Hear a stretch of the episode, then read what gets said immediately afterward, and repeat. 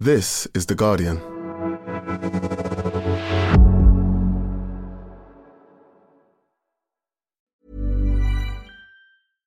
Every fan knows the right player in the right position can be a game changer.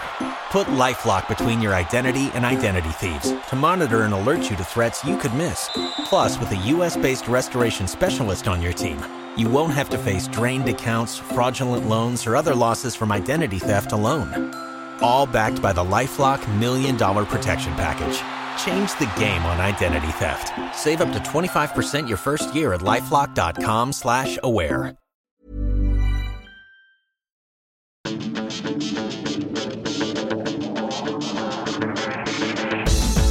Hello and welcome to the Guardian Football Weekly. Another day, another brilliant second half deserved upset. Japan turn it around against Germany, who are now in grave danger of failing to get out of the group. Takuma Asano, the hero, dragging the ball out of the sky and two touches later, hammering it past Manuel Neuer. At least the Germans stood up in a way to FIFA before the game had even started. Meanwhile, Canada run the old men of Belgium so close. Spain look ominously good, dismantling Costa Rica with the minimum of fuss. And are the Croatians finally tired. Their draw with Morocco, not really worth getting up for this morning. Also today is Harry Kane's ankle okay? Who's going to buy Manchester United? And tall policeman. All that plus your questions. And that's today's Guardian Football Weekly.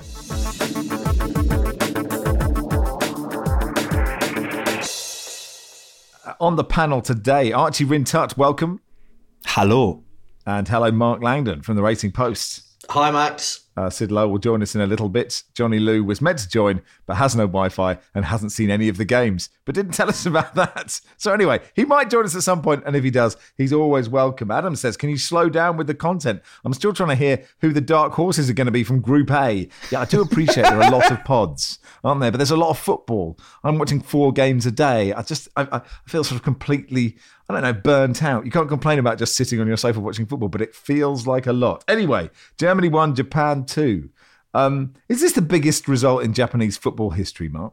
I, I, it feels like it is. I mean, obviously, when they hosted the World Cup, they did well. Um, you know, better I think than expected, even though it was a soft group. But to beat Germany, a country that has got football influence in, in, in Japan, and if you go to kind of the Bundesliga, how many players um, you know, are, are represented um, you know, by Japanese players within the Bundesliga. I think that there is clearly a German influence on Japanese players, and so to beat them um, in such dramatic circumstances as well has to go down as a huge result. I mean, at the last World Cup, they were on the verge of doing that against Belgium, and then it all went wrong um, right at the end. So for them to recover from being one 0 down to take the lead and then hold on and not have you know huge amount of scares in however many minutes of injury time we had in, in, in that game. I'm struggling to, to keep up with the amount of injury time. Now I, I feel it must go down as um, their best ever international result. It does feel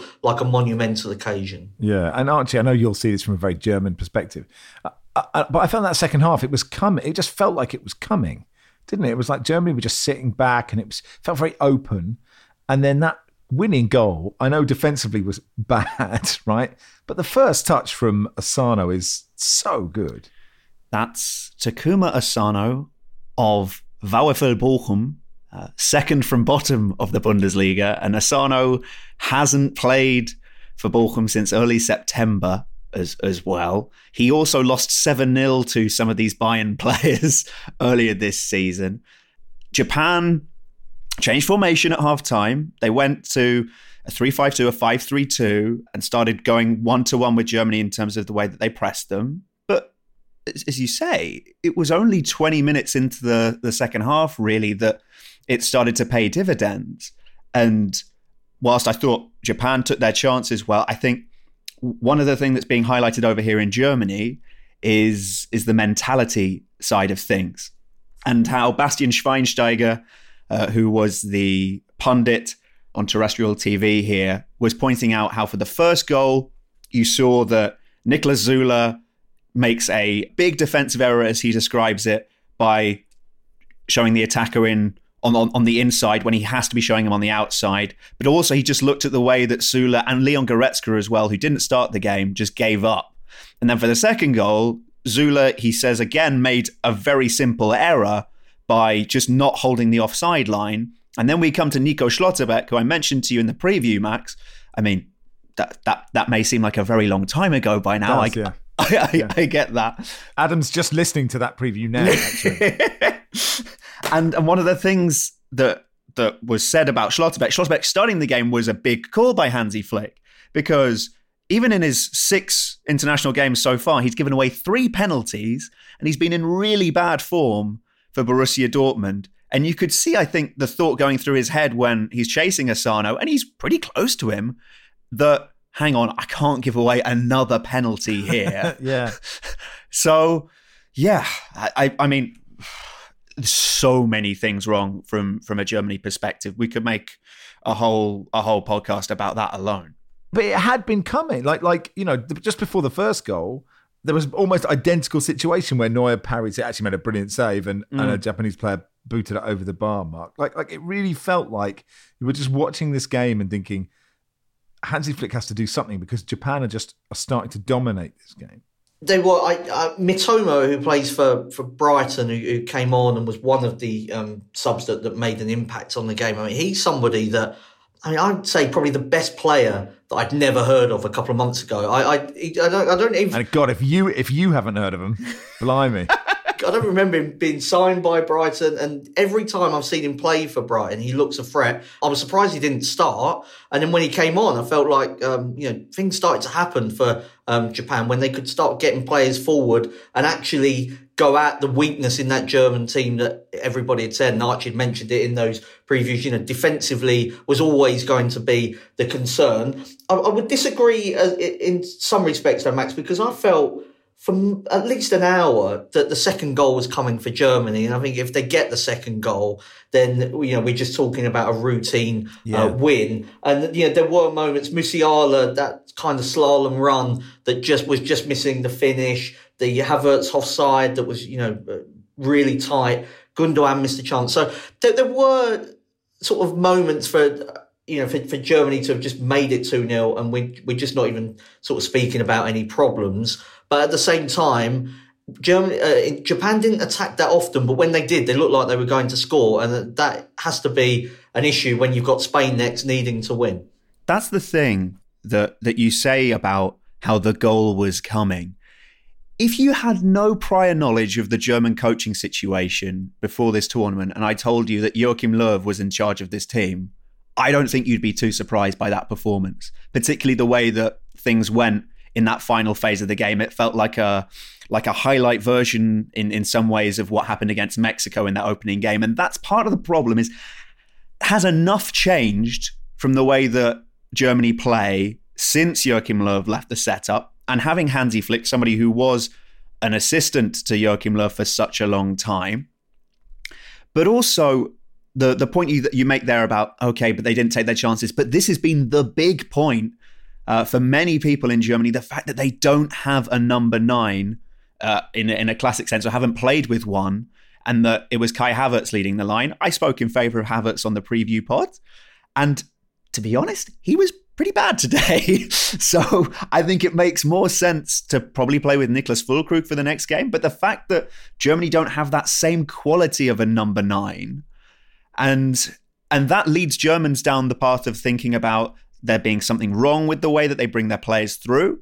I've I've heard from people within the German FA who talk about doing too many rondos and not enough one-on-one duels and too many similar players that they're bringing through.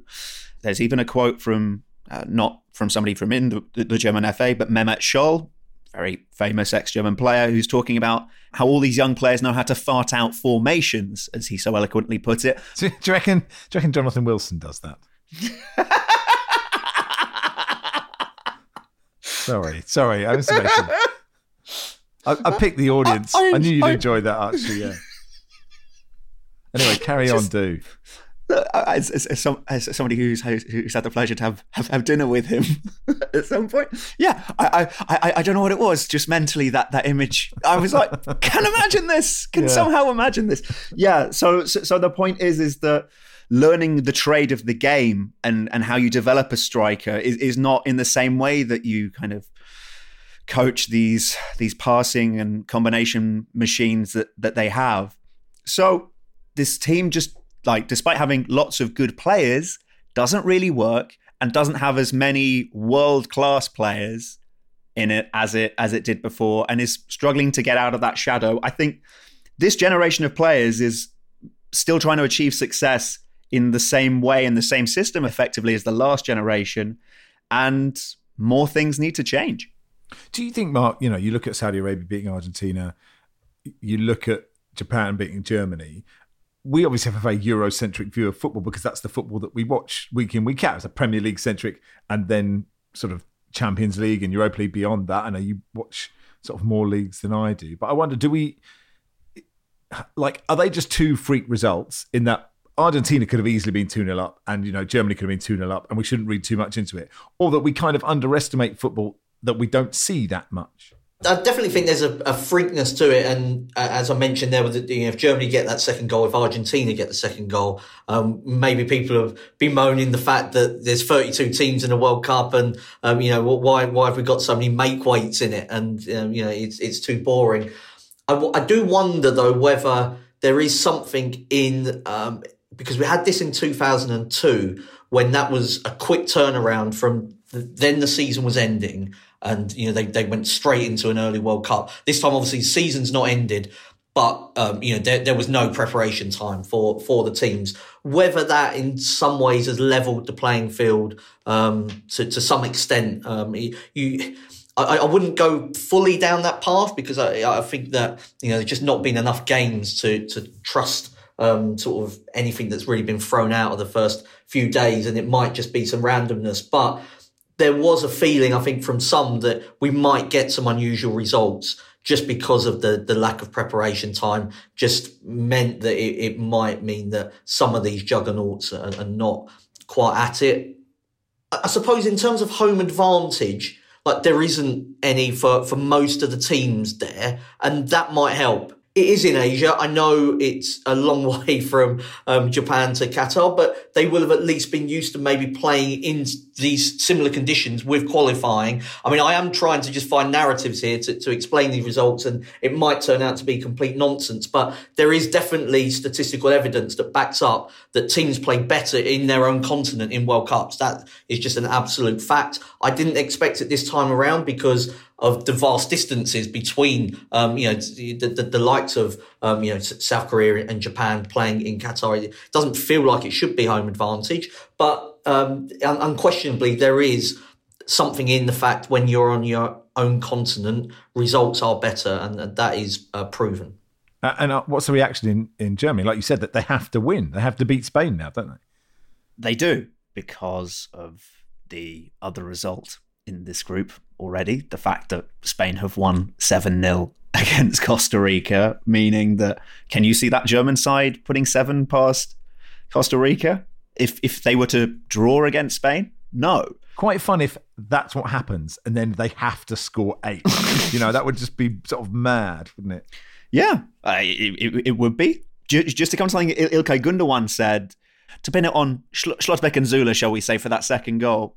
The fact he said, I don't know if anyone scored an easier goal at the World Cup for that tells you is is I think a very clear message to his teammates there, uh, taking on the Mats Hummels role of calling out his teammates as he did in an interview after the Mexico game in 2018, and he also said going forward, not everyone wanted to have the ball. If you're Germany, and that's the and that's the that's one of the problems you have. You're in big trouble when players of that quality are saying, ah, you know what, I, am just not quite there. And I think that this unconditional desire, as as Manuel Neuer termed it, of of, of Japan was also a, a, key factor in the end in, in pulling them over the line. Um, lovely moment with the the Japan boss. You know, the, the scenes of the Japan players. You know, like all the subs running on when they scored the second, running on when they won was brilliant uh, the the boss Hajime Moriyasu, like they were in a huddle on the pitch, and then they could see the highlights of the game on the big screen, sort of looking around, watching the highlights, going, "We we just did that. It was, was great." um, uh, a great question from Aaron says, "What are your thoughts on Antonio Rudiger showboating, uh, only to go on and lose the game? Should defenders ever be allowed to showboat?" It was quite. He sort of went from sort of normal running to kind of I'm not sure what uh, was it. Was it like a hundred meter sprint? It was more than that. Was it sort of slightly show jumping? Prancing is how. Prancing, yeah. Is how Dara Ó Briain described it. And and apparently he's done this a lot of times before. Yeah. I just can't. Does it? Does he do it quite a lot? There's clips on YouTube.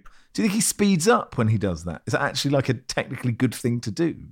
I, I thought it was worse when he had that shot in the 96th minute from from about 35 meters when um, you know that there was um, an attack to sustain. I also found it, uh, I think, a little bit harsh when Gundogan saying that there wouldn't be an easier goal. Um, scored because Asano's touch for that second goal. No, I mean obviously, I mean obviously, someone as skillful as Gundogan would be able to do that. But I'm looking at it thinking, yeah, well, I, there there are easier goals um, to be scored in the World Cup than that uh, touch. Was he saying easiest goal ever in the history of the World Cup? I didn't see Lineker v Poland. That's the way I, I read it. I he I think he he was also deliberately exaggerating because I mean the look on his face told the story as well. With Rudiger, by the way, uh, in in preparation for this tournament, when I was was watching a few things on YouTube, I, I have seen Rudiger do that kind of running before Right. in a Chelsea shirt, and I think he's he's said as well that it's partly to do with football should be fun, football football's entertainment, albeit that yeah, pretty soon after that things started to go quite south. Uh, uh, off the pitch, Germany's players placed their hands over their mouths, wore rainbow stripes on their warm up tops and boots, following being one of uh, seven nations banned by FIFA from wearing the One Love armband. FIFA said at the time uh, it was uh, due to the decision to bring forward their own no discrimination campaign, so that all 32 captains will have the opportunity to wear this armband. Uh, the Germany Interior Minister. Nancy Faeser wore the One Love armband as she sat next to Gianni Infantino. And shortly after the game started, the Germany team tweeted out the following We wanted to use our captain's armband to take a stand for values that we hold in the Germany national team diversity and mutual respect. Together with other nations, we wanted our voice to be heard. It wasn't about making a political statement, human rights are non negotiable. That shouldn't be taken for granted, but it still isn't the case. That's why the message is so important to us. Denying us the armband is the same as denying us a voice. We stand by our position. What did you make of that, Archie? I, I tweeted something about what uh, Thomas Muller was saying last night. He put out a statement on Instagram, which was that those who expect them, who expect them as footballers to position themselves politically at the cost of their sporting dreams, will be disappointed. And the point is, do they realize the human price that people have paid for them to realize this dream in Qatar? If we're going down to what the whole point that originally they're trying to make is, and the question to players at the heart of this whole armband saga has been how much do you actually care about what has happened for this tournament to take place? Protest in a sporting context is about sacrifice for me. To label what the Germany team did as, as protest, to put it on the same, to, to give it the same word as what someone like John Carlos and Tommie Smith did in the 1968 Olympics, or to do what Colin Kaepernick did continually and actually faced loss in his career to make his point. I it's it's just not anywhere on the same scale. They, they found a, Are, I mean, are people compare? I mean, I totally agree with that. You know, it's it's not comparable to anything like that. they found a comfortable way, Max. They found a comfortable way to express it. And what what does this achieve? The fact that FIFA have said that they're not going to take any disciplinary action. I, I think that it got to the point where the next move had to be if, if they were going to sh- continue showing how much they cared about it that okay you know what fine but this whole this whole okay well you know us players have have no voice they do they have the power But but don't you think don't you think in a way that it is embarrassing for FIFA that they're doing that? I actually saw it and thought, oh, that's good. At least they're doing something. And maybe my expectations aren't, you know, my expectations should be higher. I mean, I agree with everything you've said. Um, I, I- I football football max is so far behind the world that you and I live in and and, and Mark as well outside of this. Like can we be still believe there is not a single openly gay player in the the top 5 European leagues right? Can, can you imagine that? And like for, for- I think that by saying that this is a good statement we are adjusting our standards to where football's at instead of where the world's at and that for me is that for me is problematic. It's football that needs to catch up, not the rest of the world bringing itself down to the levels of football. I mean, I agreed with you, um, Max. Initially, I've changed my mind now. I've heard Archie, but I mean, I, I when I saw that photo, I felt that um, it was at least you know keeping the conversation going. Um, and I mean, I, I suppose I wondered what the impact of the armband, the rainbow armband, actually was anyway, and actually become more important when when FIFA said that you know you get booked if you wore it. Maybe then it became more important, but to me that almost felt like a sort of ticking a box as well, really, rather than actually you know really doing something that would would would, would make a, a difference. And I. Um, until Archie had spoken, I felt that um, the, the German national team had at least done more than sort of most others. You know, we had the Australian video that came out, um, but it felt like to me a step in the right direction, albeit we are um, at a very low um, starting place with that. While we're on this subject, the Athletic uh, say Denmark have revealed they're ready to discuss a blanket withdrawal from FIFA alongside other UEFA nations amid the ongoing row over uh, the One Love armband. It's not a decision that's been made now. We have been clear about this for a long time. We've been discussing it in the Nordic region since August, said the DBU chairman Jesper Moller. I've thought it again. I imagine that there may be challenges if Denmark leads on its own, but let us see if we cannot have a dialogue on things. Wales, um, by the way, Wales had a rainbow flag flying at training today. Uh, also, Sean Ingle reporting in The Guardian that incidents involving uh, the FA of Wales staff and Wales supporters having rainbow coloured bucket hats confiscated are being urgently investigated by authorities. Uh, FIFA and the Qataris were in talks on the matter on Tuesday, where FIFA reminded their hosts of their assurances before the tournament that everyone was welcome and rainbow flags would be allowed. Interestingly, where this becomes complex, if you remember the LGBTQ plus special we did, was that actually the gay community in Qatar didn't necessarily want rainbow flags and all these kind of things because of the fear of recriminations in Qatar when we all, you know, when we all piss off and and you know we're not talking about it. So uh, you know that is a, just another interesting strand to this that I've been thinking about since we've seen this furore at every game and every moment and and all these kind of things. Actually, what the impact will be for for the LGBTQ plus community in Qatar after this, whether it makes any difference or not, I, I, I don't know. Um, and on Wednesday, FIFA says it's open disciplinary proceedings against Ecuador over homophobic chanting by their fans in the World Cup opener against Qatar. Uh, right, that'll do for part one. Part two, we'll begin with Belgium versus Canada. Archie, you may go, and you'll be replaced by Jonathan Liew uh, in part two. Mark, you have to stay here if that's okay with you.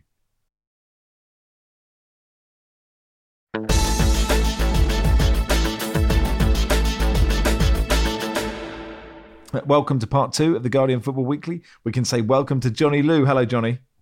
Hi, how you doing? I'm good. I was rude about you at the top of part one. I'd like to apologise because you are actually here.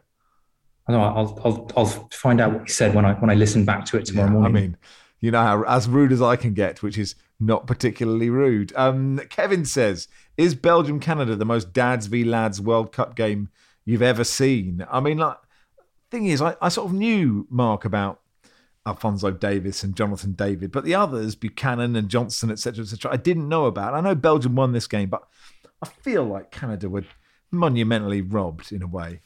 Uh, yeah, they were. I mean, if you look at the stats, twenty-one shots to nine, and most of the good football was played by Canada.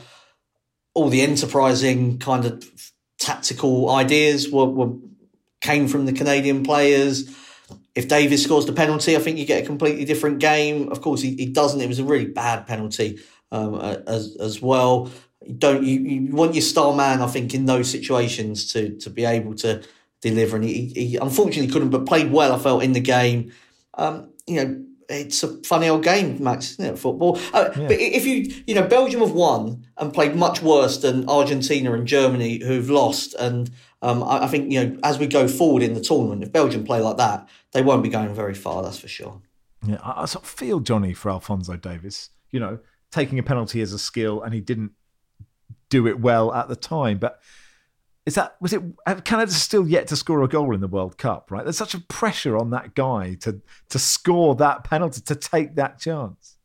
Yeah, and, and obviously it's uh, you know, it, it's probably. I mean, I, I know he's, he's, played in a Champions League final, but it, it's it's one of the you know the defining moments of his career. The, the thing is, he had an incredible he had an incredible game. You know, he did he did so much. You know, we, have seen him in that role so so many times with Bayern Munich, sort of coming in off the left hand side, and and I, I, it still looks like an, an unusual kind of run. I, I, still think teams aren't really kind of they're not, they're not sure how to what, what to do with the left back running at you like diagonally. The narrative, I guess, will be that like Belgium had the had the nous and the experience. They had the old heads, and, and you know they kind of they showed Canada, you know, what it is to be a mature tournament team. But in no in no universe has that game gone well for Belgium. I mean, they they got battered. Courtois kept them in it in in, uh, in the second half.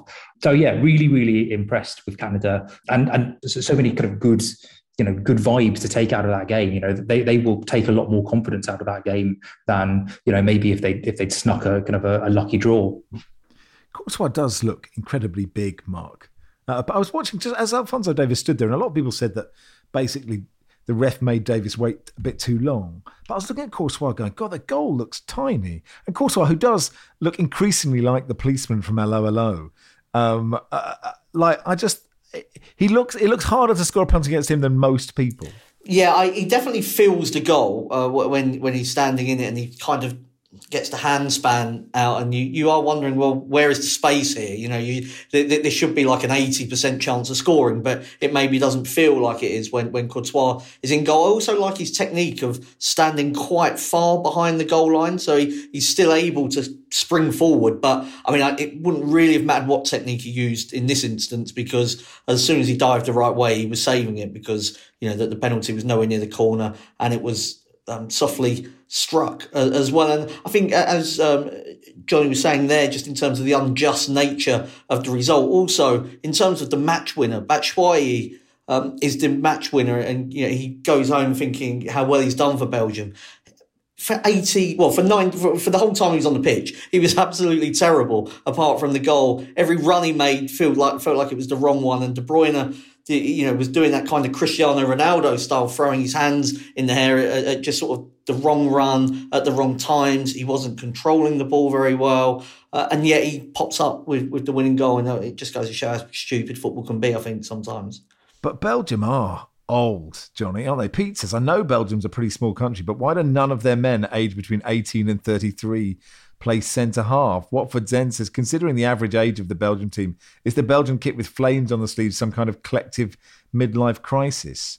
Like, it's funny to see Vertonghen and Alderweireld still there, just sort of lumping it away.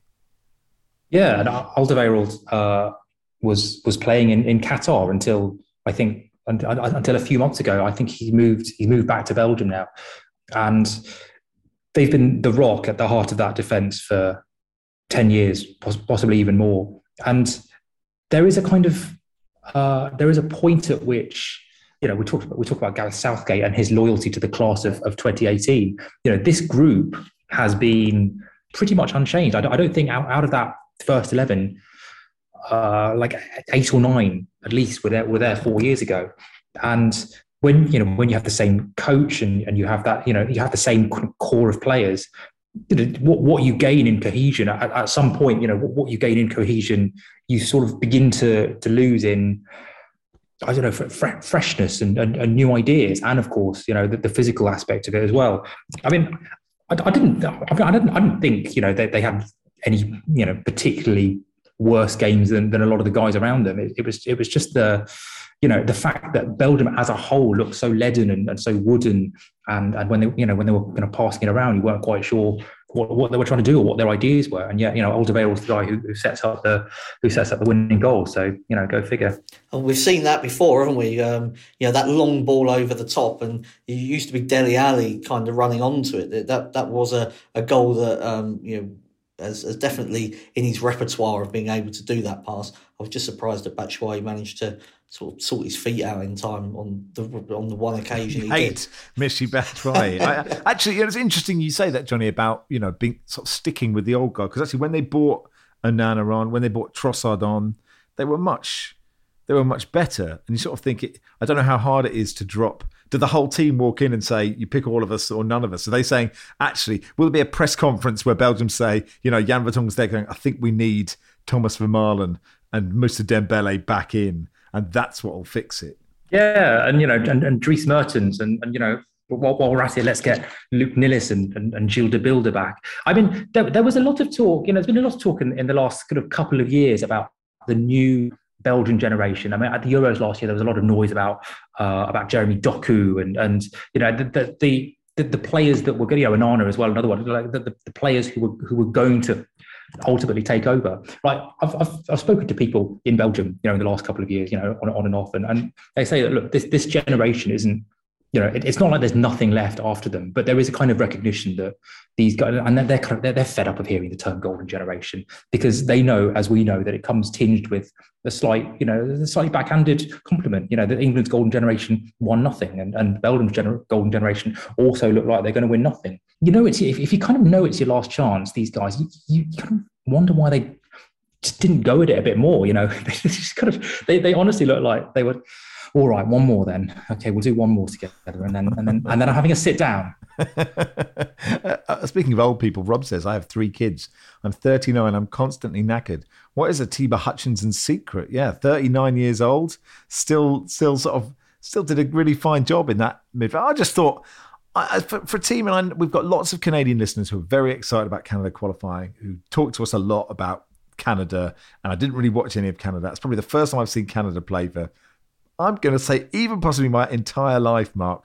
And I'm just so, that sounds really patronizing. I was just so impressed just with like, I mean, the physicality, but they played good football as well. They did, yeah. And I, I think that what you, when you've got a team with the Scott Alphonso Davies in and Jonathan David, you just hope that the others are able to kind of, I suppose, lace their boots, uh, you know, and it's not just them two doing it all. And, and it wasn't. Um, you know, as you said, Hutchinson um, really stepped up. I felt when they chucked on um, Larin as well um, in, in the second half, that gave them an extra body in kind of the attacking um, third of the pitch in, in, terms of like when the crosses were coming in. I did wonder then if they maybe just lost something in terms of the control of the game, uh, which, which can happen when you, you, you start chucking on uh, more strikers. So um, finding that balance and getting that balance right um, will be important for the next two games. But I think we saw with Morocco and Croatia in, in the earlier game in this group that although they've lost the first game, it's not all over. You wouldn't be surprised if, if Canada were able to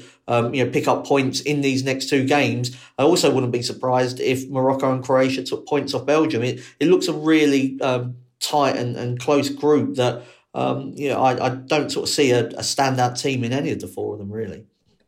Just want to just want to give a, a, quick shout out to not a shout out, but a, a word for for Stephen Eustáquio in, in, the Canada midfield, who I, I yeah we, we, haven't mentioned yet, but I thought he's absolutely sensational, passing and, and running and harrying and just basically being the you know being the heartbeat of things. Uh, I, I, was I, I, hadn't seen him much. I think he, plays for Porto. Uh, I hadn't seen a lot of him and, and, was really impressed with him.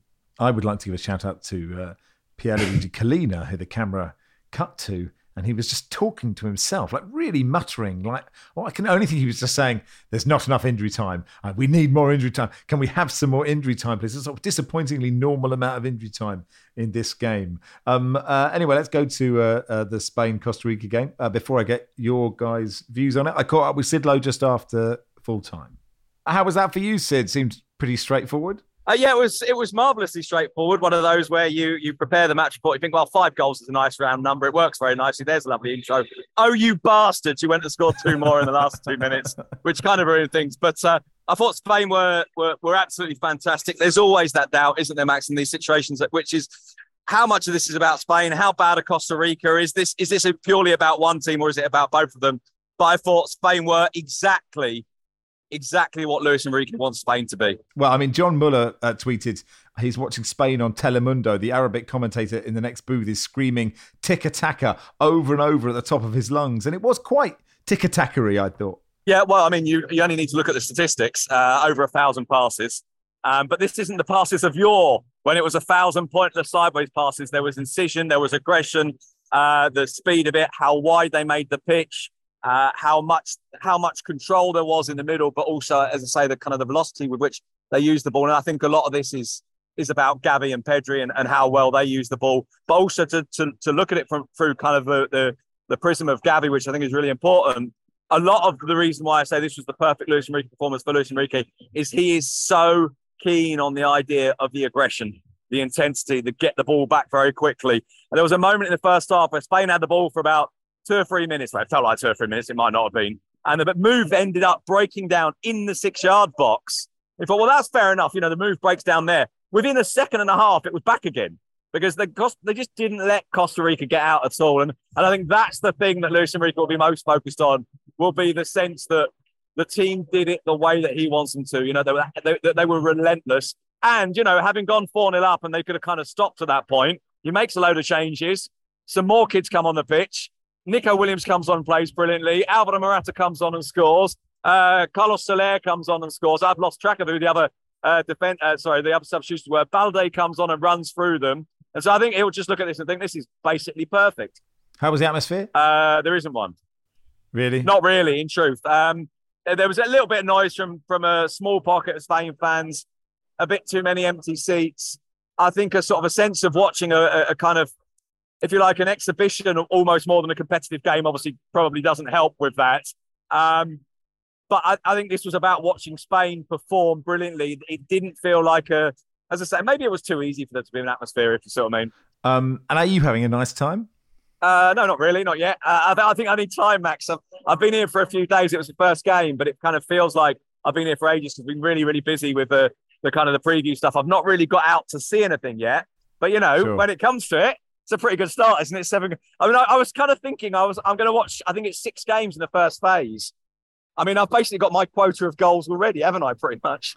Yeah, it's either a lot of goals or a nil nil. So yeah, yeah, know, that's yeah. it. I'm, I'm, sorry, I've ruined the World Cup for everyone. uh, and uh, who are you rooming with? You're not you're not next to Ronnie and Wilson, are you? Uh, no, no, I'm with I'm with Pete Patterson and Jonathan Liew. Oh, okay, I will have got Johnny on. So uh, how how is? Uh... I will tell tell Johnny to put Johnny put the kettle on for when I get back. Will you? I, I certainly will. Uh, all right, cheers, Sid. Thank you. Bye bye uh, Sid Lowe there, who is rooming with you, Johnny. How is that going? I'm currently in in our living room. I, I, mean, unsurprisingly, he's he's not back yet, or or he's he's gone to bed. I, I don't know. Um, but yeah, he's he's he's lovely. He, he bought a six pack of um, of mineral water, which in in these conditions is it's it's like it's like gold. It's like the oil of the desert. Uh, so and, and you know he's uh, great company, and and also you, you, get to see him preparing for his interviews. He had an interview with um, Iñaki Williams a couple of days ago, and, he, and, and, you can see him preparing his questions. And he's still got an old school notebook, and oh, and and and he's, you know, he, but he's prepping his questions, but he's also sort of plotting the different ways in which the interview can go. And obviously, there's like few few better interviewers in football than Sid. So he's got it all planned out, like sort of a roll your own adventure. I think I had an asterisk book where you know, like it's like if he's if Iñaki Williams says this, go to page ten, and if he says this, go to page 32. That is, that is incredible uh, preparation from Sid. Anyway, back to this game. Uh, Duncan Alexander tweeting Spain completed six more passes in the first half than Wycombe have in League One in November, which I enjoyed as a, a as a statistic. Oh, that was all not just it was very easy, Mark. But Spain did play really nice football. Yeah, I, it's difficult to know uh, just how bad Costa Rica were and therefore how good um, Spain were. But I enjoyed to a point, sort of watching Spain knock it around um, and get some shooting practice in. And all of the previews kind of leading into um, the World Cup were that Spain would dominate possession but would struggle to score goals. Um, and then they've, um, I think they had eight, eight was eight shots on target and, and seven goals. I like the way that actually they play, and I know you like a big man um, up front, Max, but I, I did like the way that Spain played without um, kind of, I suppose, a recognised number nine, Asensio, Dani Olmo, and Ferran Torres, all just you know able to move around within that front three. Um, it feels to me like that is a better solution um, for Spain, and Morata very much sort of comes in as the plan B if things are not working, um, and then Pedri and Gavi, but particularly Pedri in midfield is just an absolute delight. And if you don't put any pressure on him, like Costa Rica um, sort of you know didn't do, then I mean he is just going to be able to dictate a whole game. But for Costa Rica not to have one shot on or off target in the whole match maybe doesn't um, serve well to the fact that CONCACAF gets three and a half spots in, in a World Cup. Um, it feels on the, the upper end, really, maybe of, what, because they've ended up playing a playoff game against New Zealand for a spot in the World Cup, having finished um, fourth in CONCACAF, which, um, yeah, that one of the easier paths, let's put it. I mean, there's a lot of teams in Africa that have to work a lot harder um, to, to get World Cup spots. Mm, it was quite nice to see Sergio Busquets having enough time to be brilliant again, you know, because I, I, don't know how often he, he is these days. Graham Souness, Johnny, was very angry with Costa Rica for not just kicking Spain a bit. You know, he sort of he did mention, you know, how physical Saudi Arabia were and and you know how aggressive Japan were as well. And just saying if you are the lesser team, and obviously Costa Rica are not as good as those two teams, you've got to do something. Was was, was Souness angry or was he was he more disappointed? Because disappointed um, is worse. Yeah, I think. Well, he was. He once told me off for swearing twice when I was trying to get out of a bunker, and it was very much disappointed, not angry. And it was that tone. Yeah, it was a disappointed tone. Was this was this what when when you were both in fighting in the Second World War? uh, I know. I mean, it was more on the 15th hole at the Shire, I imagine, but it was very similar, you know. And, and if we were at war, I think when we looked at each other, Graham Souness would be more disappointed to be next to me in the trenches than I would to be looking at Graham Souness.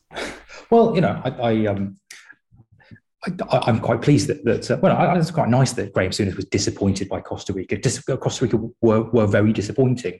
Uh, you know, we sort of we sort of knew how they were going to play. You know, they are they are one of the teams in this tournament who who really try and set up and quite quite tightly and and, and rigidly and and try and soak up pressure. And I think one of the trends maybe at this at this tournament so far is that the the lower ranked teams who have had some joy against the higher ranked teams are, have been the ones who have really tried to to take the game. You know, have shown some ambition and aggression. You know, you know Tunisia and, and Japan and Saudi Arabia and, and teams like Iran and, and and Costa Rica and Qatar to an extent who have who have tried to sit in.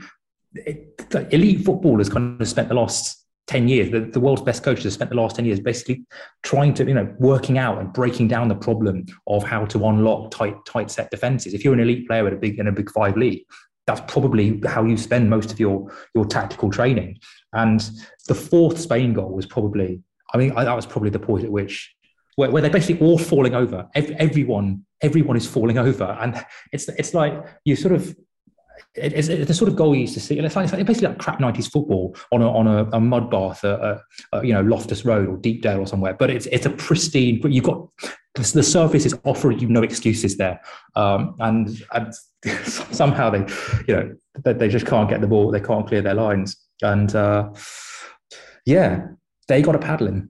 Yeah, they really did. Lots of Pedri and Gavi stats. I mean, they've got a combined age of 37, which is obviously younger than quite a few people at this World Cup. Younger than Dani Alves, like younger than Thiago Silva, younger than Pepe. And I, I really felt for Clive Tyldesley, who it, it, during the commentary did say, from all the tapes of watching Costa Rica, this is what I think. I think, God, you've had to watch a lot of. How many tapes of Costa Rica does Clive Tyldesley watch ahead of a game? He's a pro, isn't he? It's also pretty pointless, Max, because they don't play against Spain every every game. So no, you know true. when they're playing against Panama, maybe they set up slightly differently. So when they're playing against Pedro and Gavi, so he, he watched it and it was pointless. Uh, anyway, that'll do for part two. Part three, uh, we'll discuss Morocco nil, Croatia nil, and any other business. Welcome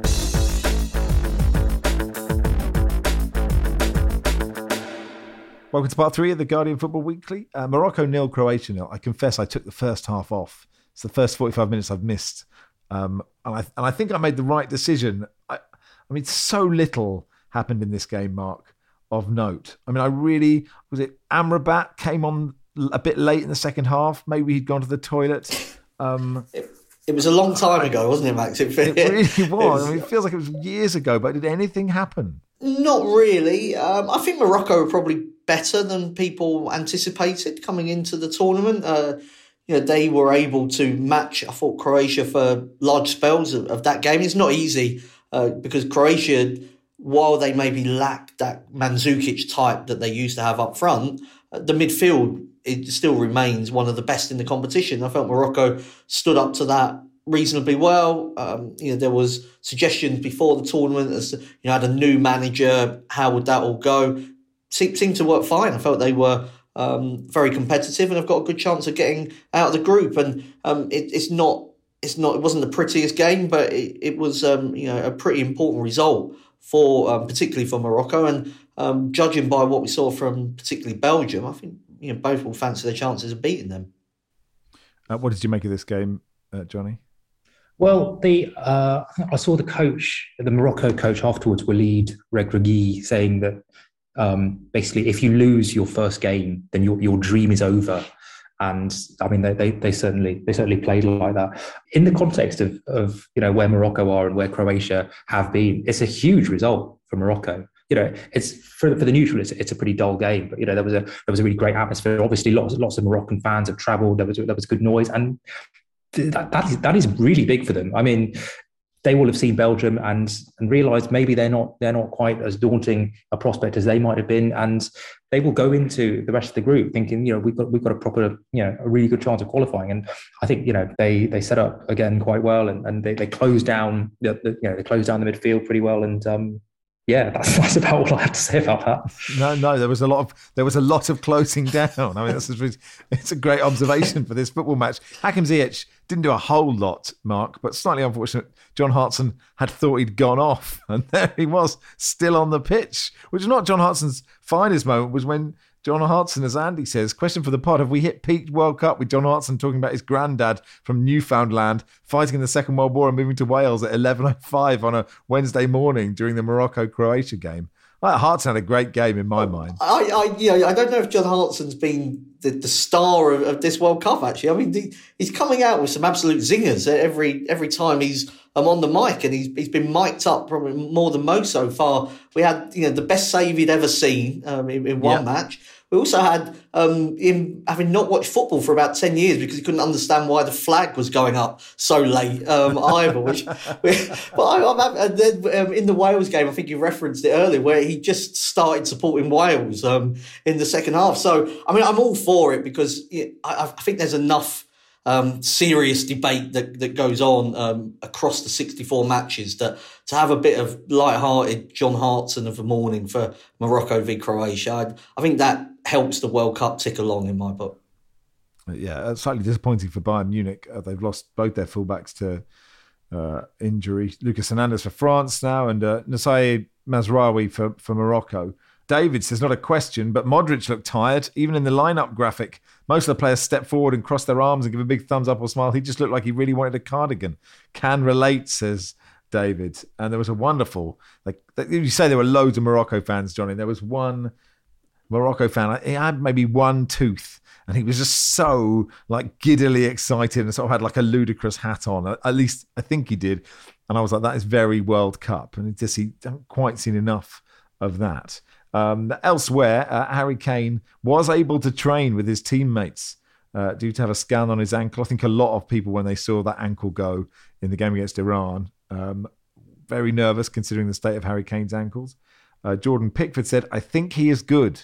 I'm sure he is fine. He was out on the grass today, which is good. He is our captain. So uh, that sort of says it all about Harry Kane. So should be playing.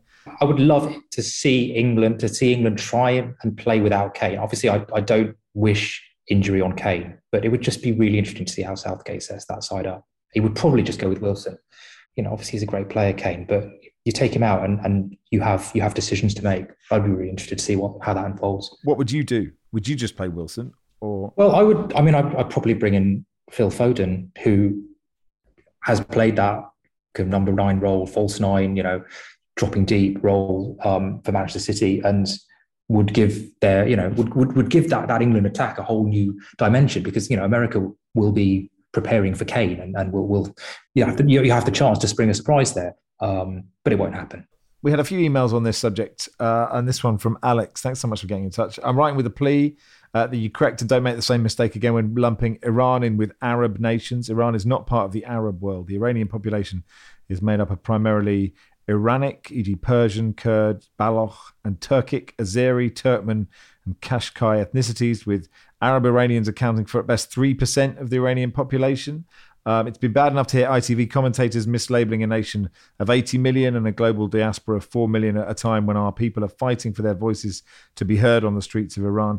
Uh, to hear not one but multiple panelists and Max Lumpers in the wrong demographics has been pretty painful. Loving all the work you've been doing and hope that for the remaining two matches that Iran probably have left, uh, you'll afford us our pride and dignity when discussing our next shellacking as Kiefer Moore puts a hat trick through us. Uh, thank you, Alex, and we apologise uh, for getting that wrong. We are always learning, and uh, thank you very much for telling us. Football Weekly at theguardian.com. Uh, if there's anything else uh, that we need to get right. Steph says, does the five billion pound price tag placed on Manchester United, when the stadium needs a complete rebuild on top of this, mean the only eligible buyers are warlords and Bond villains? What's going to happen, Johnny, at Manchester United? I think you know it, it, would be great to see a Bond villain buying Manchester United, although you wonder whether somebody else would be able to thwart them at the last minute because the Bond villain would just take a little bit too long trying to trying to trying to seal the deal. Like would, would try and do it in a really elaborate and circuitous and tortured way. Well, it's quite fun though that when Fred goes in for a new contract and then you know he stands on the you know he stands on that chute where the shark is in the pool. You know, it's, it sort of adds a bit more jeopardy. I think from you know, for the United, the Manchester United fans that are um, you know currently calling out Manchester City or or Newcastle, we'd be interested to see whether they'd have the same feelings if you know all of a sudden they've got owners that inverted commas care about the club and you know start giving them the, the star names and, and, new stadium that they've been um, de- demanding. I think the timing of, of it was very interesting. You know, so soon after Liverpool um, announced or released a statement that hinted that they'd also be available because you know for Manchester United, I suppose they don't want to um, to miss out in, in that sense. Really, there's only there's only so many billionaires willing to buy um, the, these these Premier League football clubs, and um, it will, I suppose, uh, be interesting to see which one the kind of bidders prefer in terms of who comes in. I mean, the Ameri- I'm just going to lump all the Americans together, but there's been, you know, most of the, the kind of interest does seem to be um, in the US um, at, at, the moment. And I, I, I, do think we have to be careful as to when that then tips, you know, too far, um, because once any any batch of owners get control of the Premier League, i.e., you know, that, that, that 14 of the 20 votes, you know, it then becomes very difficult to to stop that 39th game or any other kind of weird and wonderful ideas that that maybe um, would be seen to be in, again in again inverted commas enhancing the game. So so either we have ten games in Milwaukee or we have a rogue state owning Manchester United. That that's the sort of or Elon Musk, right? That's our choice, right? So, and who's the guy? Is it Jim Ratcliffe? Might be interested. Is that a good? I don't know enough about him to know whether that's a good thing or not. Jim Ratcliffe can't can't possibly be evil. Jim Ratcliffe's he's called Jim Ratcliffe. He's got he's got a, an English name. He can't possibly be a bad. Guy. Can't guy. be a Bond Bond baddie, can he? If there's been an English, there must have been an English Bond villain by yeah, now. Elliot Carver. Oh right, okay. And which was that one? most recent. Tomorrow Never Dies. Okay, was it was that a good one?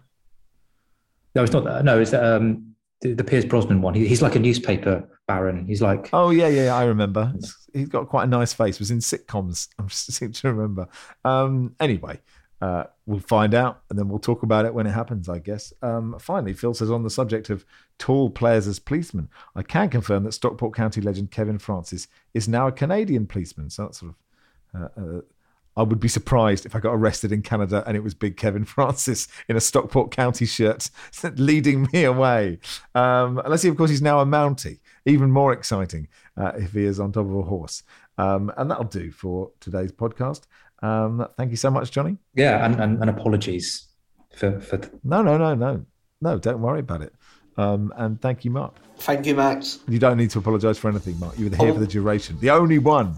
I wasn't going to yeah, the hero. Uh, Football Weekly was produced by Silas Gray with Lucy Oliver. Our executive producer is Max Sanderson.